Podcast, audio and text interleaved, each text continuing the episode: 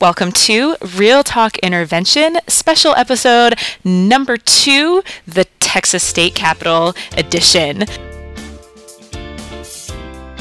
And it kind of makes me realize that whether you're an anti accountability person or you're a pro accountability person, I'm so glad that your voice is out there because we need to hear what you think and what you say, whether you agree with us or you don't agree with us. Get your voice out there. It's extremely empowering.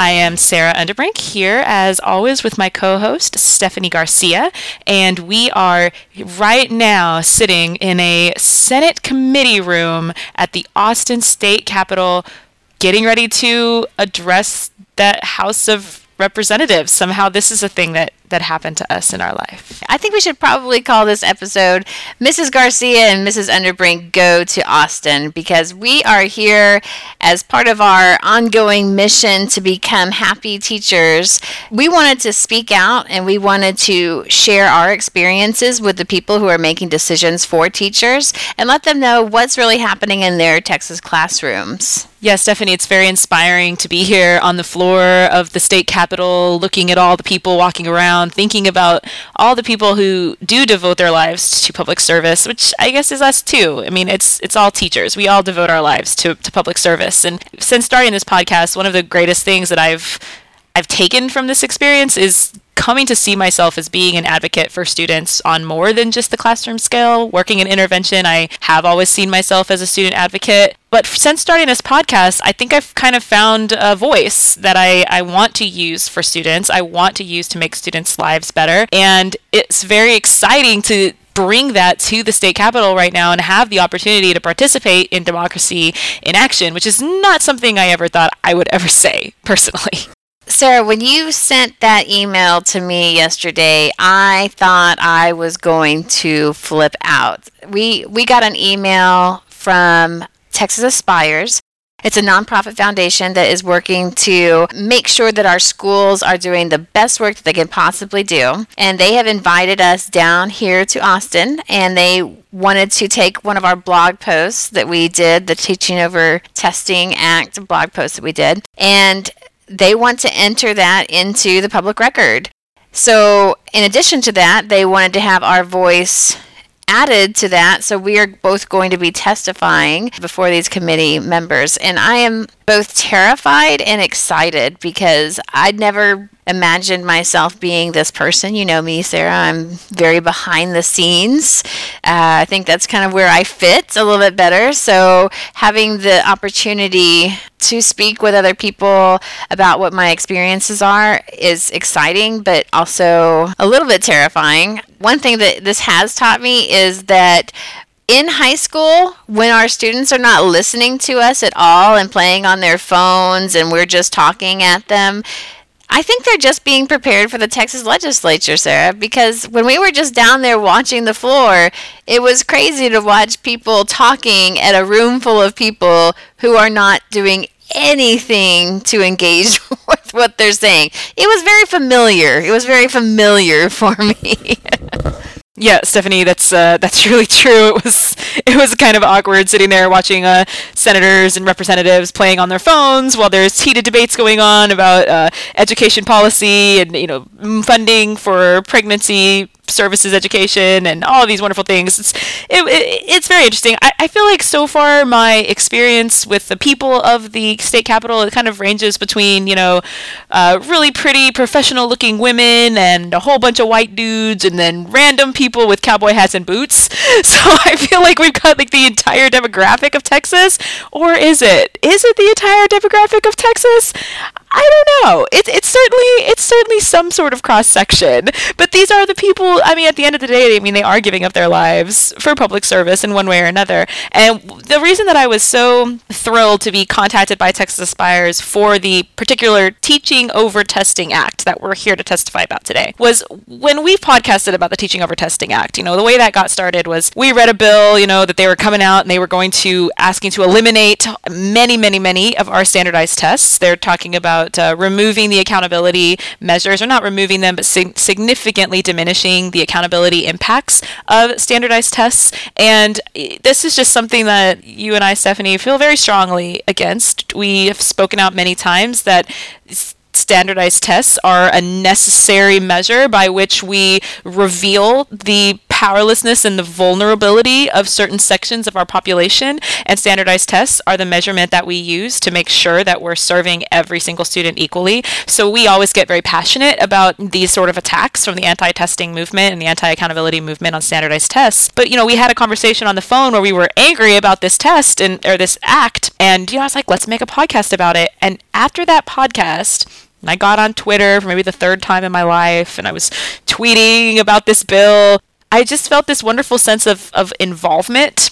And it kind of makes me realize that whether you're an anti accountability person or you're a pro accountability person, I'm so glad that your voice is out there because we need to hear what you think and what you say, whether you agree with us or you don't agree with us get your voice out there. It's extremely empowering, Stephanie, to feel like you're standing up for something that really matters to you. And if you're listening to this podcast, then what really matters to you is education and kids. And you should feel empowered to speak up and and get your opinions out there. Sarah, I think in the last year that we as Americans have realized if we have a democracy.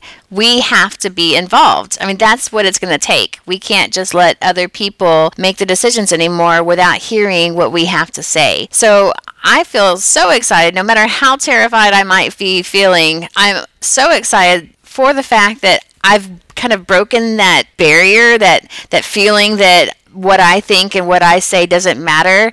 I'm going to put it out there and let other people decide whether or not it matters. And I'm I'm very happy to know that for so many people who are listening to us, for the different groups that have contacted us, that it does matter that what we say has meaning and has purpose. So I think I would like to share with our listeners so they can even hear this before the legislature gets to hear it. I'd like to share what our remarks are going to be. Would you like to do that, Sarah? Yes, Stephanie. What we we, we have the uh, the blog post that we wrote, which we are we're carrying in a nice little Manila folder right now, prepared to hand to our House representatives, which you can find on our um, on our blog, realtalkintervention.blogspot.com. Just click on our blog section, and you can read um, our blog and, and read our thoughts on the Teaching Over Testing Act. But we we uh, we're given two minutes. Each of us are given two minutes to testify before this this board, and like Stephanie mentioned, we were warned that they may not be paying the strictest of attention, which we informed them that since we're high school teachers, we're pretty much unfazed by that, although we would be asking them to raise their hands if they needed to go to the bathroom. But uh,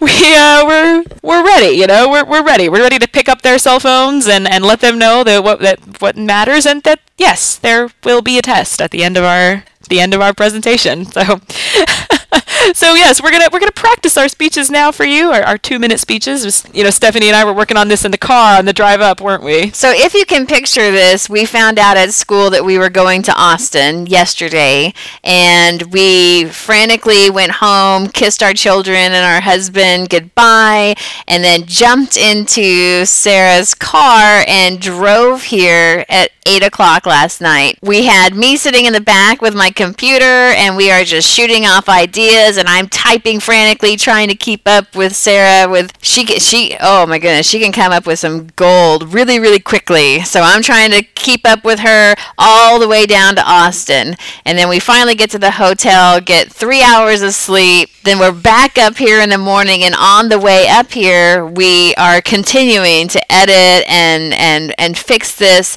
hopefully, well, considering we wrote this in a car on the way down to Austin, I think it's pretty good. So I'm I'm excited for everybody to hear us. So it was a lot of fun trying to get down here uh, and get the speech written as quickly as possible. Yeah, what I liked that you said in the car was as you were sitting back there typing adamantly, you said, Sarah, this is a really high level of engagement that we are at right now. And I thought that really hit the nail on the head. Like, this is some serious engagement that's going on.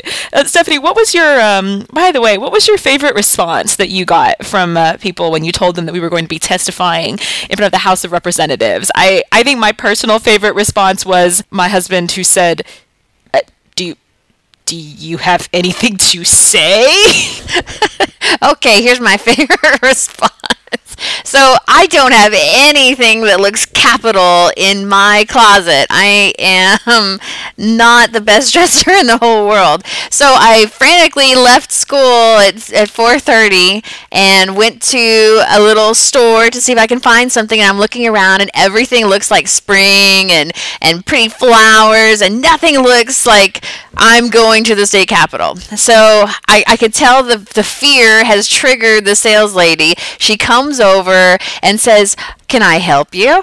Well, I'm looking for something professional, uh, just real business-like. And she says, Oh, what's going on? Oh, you got something big? You got a job interview? And I'm, I'm not gonna lie, I'm, I'm gonna brag a little bit. Well, actually, I am being called as an expert in education to testify before Congress. And her response is, well, we have some great khakis over here, very casual. And I'm I'm kind of confused at that response, but I'm very happy that I was able to find something semi appropriate to be here, despite the help of the saleswoman. Here's your khakis for going to Congress. Yay! Yeah, I, I think dazed incredulity was the response of everyone, ranging from family members to friends to uh, random salespeople who are like, you clearly don't know what you're talking about, and here, wear some pleated khakis. well, neither of us are in khakis, just by the way. So let's get into this. I've uh, this is a two-minute speech. I will try to be to be brief, and I'll say my piece, and then Stephanie can say her piece, and we'll see how how this goes. My name is Sarah Underbrink, and I am a teacher.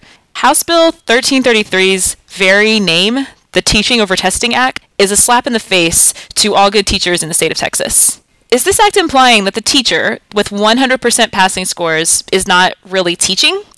Or perhaps you are thinking that her teaching doesn't really matter because she certainly must have won some sort of lottery and is actually teaching in a top notch, high income district because you're thinking there is no way that this teacher works with students in poverty. We know that standardized tests follow demographic lines, but it's funny to me how the teachers of the top 1% are never a part of this conversation. They're never accused of, of not teaching well. They're not accused of choosing testing over teaching, and yet somehow our top performing schools, our wealthy schools, are getting 100% of their students to pass. Do you think that they are just teaching a test all day, every day, without meaningful instruction or authentic activities?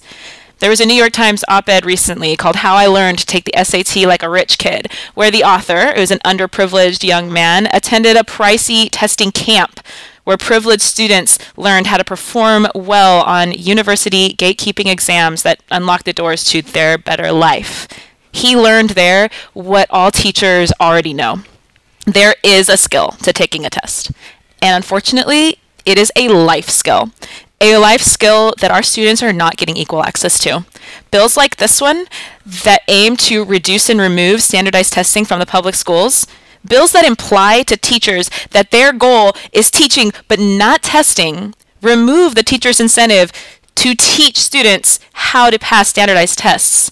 Tests like the MCAT, the LSAT, the GRE, the SAT, and the STAAR. You can remove standardized tests from Texas schools, but you cannot remove them from education. Why should an underprivileged student like that op ed's author have to pay thousands of dollars just to compete with the rich kids? We must teach and we must test. That teacher who gets all her students to pass standardized tests, who must be in the wealthiest school district in Texas, is actually me, but with one difference. I spent the first years of my career at a Title I alternative high school with 100% free and reduced lunch population and students who were a hair's breadth from dropping out. And 100% of my students passed their standardized tests. I am not choosing testing over teaching. I am a teacher. I am covered in goosebumps. Look, do you see them? I am covered in goosebumps. Okay, I don't know if I can live up to that. Okay, um, let me see if I can gear up. I gotta, I gotta get my game face on. My name is Stephanie Garcia, and I am one of your public secondary teachers. My students asked me to tell you this. They were not ready to graduate. That is why they failed the STAAR. After they failed, they were angry and embarrassed. But after months of literacy intervention and acceleration, they felt fortunate to have failed the STAAR because before that failure, no one had noticed they still hadn't really learned how to read and write. Most of their teachers have 160 kids to teach every day. And after barely skating by for years, my students had learned to mask their inability well by acting lazy, disrespectful, disinterested. But thanks to the validity of the STAAR writing test, their inability was revealed in a way that reading only tests had missed. As a reading specialist, I work with kids one on one, and I'm privy to the secrets that they keep hidden. They can't follow what's happening in any of their textbooks. If you ask my kids after they got help why they failed the EOC, they all say they failed because they weren't ready to graduate. Each EOC is revealing what we don't want to acknowledge that some students cannot write a sentence, that at 16 they can't read a newspaper article and understand what it said, that they can't come up with a reasonable argument so that if one day if they were lucky enough to get an opportunity to speak to you here themselves, they could overcome their voicelessness to shout. Not every school is amazing. Not every teacher is effective. Not every student who passes a class has mastered the readiness standards. They want you to notice they aren't ready to graduate. Because of the high stakes that holds the teachers, students, and school accountable for every student getting the minimum standard on the STAAR reading and writing test, resources were allocated to give them help from a literacy specialist. Because they failed, student intervention teams requested additional testing data that revealed huge literacy gaps, learning disabilities, and even dyslexia, all of which that had been previously missed. This test is just a measurement, but our responses to it are what really make it work. Every time we weaken accountability, we remove one more response that could have made a lifetime of difference to a kid desperately hiding in the back row of Texas's classrooms. And now, because they failed, and because that failure really mattered, they are ready to graduate. Fantastic, Stephanie. I, I hope that between the two of us, we're able to put put into words here in this four minute inter- interval to the legislature what we see in education, which is that measurement is the only way that we reveal that there are problems. It's too easy to be overwhelmed by the sheer number of students that we have, by how hard we're working with the student, sometimes how hard that student is working themselves. But none of that matters if a student cannot come out of high school with the skills that they need to make it in this world. That's what we're here for. It doesn't matter how hard they try or how hard we try if we cannot get them where they need to go.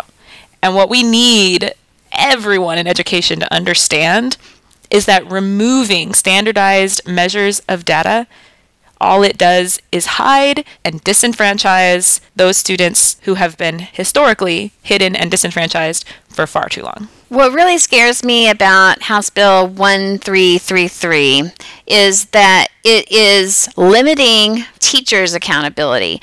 And I'm sorry, I want to be held accountable. I want to be held to a strong standard. And if you don't want to be held to that standard, then I would suggest teaching a subject that's not tested. But when it comes to reading and writing, I want to know what my kids can and cannot do. So they are going to be eliminating the writing test according to this bill. They're eliminating U.S. history, which seems like a really important subject that our kids should have a grasp of if they're going to be politically active and have a voice. And the writing, I don't know. Is that just financial? I don't know what the motivation for that is, but I will say this. We've looked at the reading and the writing tests when they were separated, and we've looked at the reading scores and the writing scores of the seventh grade and eighth grade tests, and we're seeing that there's more correlation for kids who are struggling readers with these writing tests. So the if they were to get rid of this writing test and only make it a reading test, I think a lot of the kids that we're catching now will not be caught anymore here in high school. There's nowhere else that's going to be able to help them after this. They're not going to be able to go to college and get any sort of help or intervention for this. We're the last stop for these kids, and it's our duty to hold ourselves accountable. Exactly. You know, and everyone knows that what we do in education is very important. And I think it all kind of ties together, which what we've discussed before. None of us want to gatekeep these kids from a successful future. Nobody wants to stop a student from graduating or say that a kid has to go an extra year into high school. None of us want to do that. But what really matters is that students learn and that they're able to perform at their highest possible level. And we have got to do what we need to do to make sure that that happens. So, we are very excited to be here in the state capitol. It was really exciting to come down here and record in this beautiful Senate room. I, I kind of feel like we should just relocate the podcast to this room right here. I really want to thank Texas Aspires as well. The whole group has been so wonderful. We've talked to them over food today, talking about what they see and why they're so motivated to move forward with this uh, accountability movement. And they are just bright, well spoken. They're former teachers, so they know what they're talking about when it comes to this issue. They've been there where we are, and they see the more you dig deep into the kids, there are students out there that these tests need to be able to identify. And I love the fact that Texas Aspires recognizes that we have to be able to find those kids. And without some sort of standardized measure, I don't know how that's going to be possible. Yeah, check out uh, Texas Aspires, our friends at Texas Aspires at texasaspires.org, T E X A S A S P I R E S dot org. They are a nonprofit policy group, so they would love to have you subscribe to their newsletters and consider volunteering your time if you live in Austin, or perhaps your money if you want to help them. They are um, a very active group with some wonderful, involved people who, who need to be there for us on the Senate floor. One thing that I, I learned from them today is that there are certain things that you can do with legislation if bills are produced in committee unopposed that you cannot do if they are opposed. And, you know, so groups like Texas Aspires are out here just doing the work of literally sitting in the hallways of the Texas legislature all day so that they can go in and, and raise a dissenting voice against some of these bills, which, however well intentioned they may be, are maybe not as informed by the voices of actual teachers as they as they could be.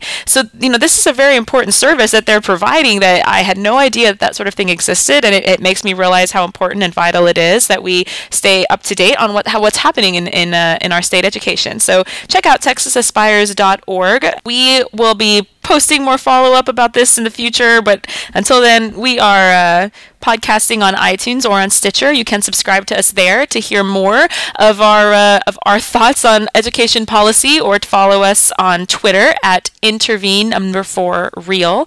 We are also on Facebook at Real Talk Intervention, where we post all sorts of uh, interesting things that pass our pass our notice, whether it be policy related or instruction related.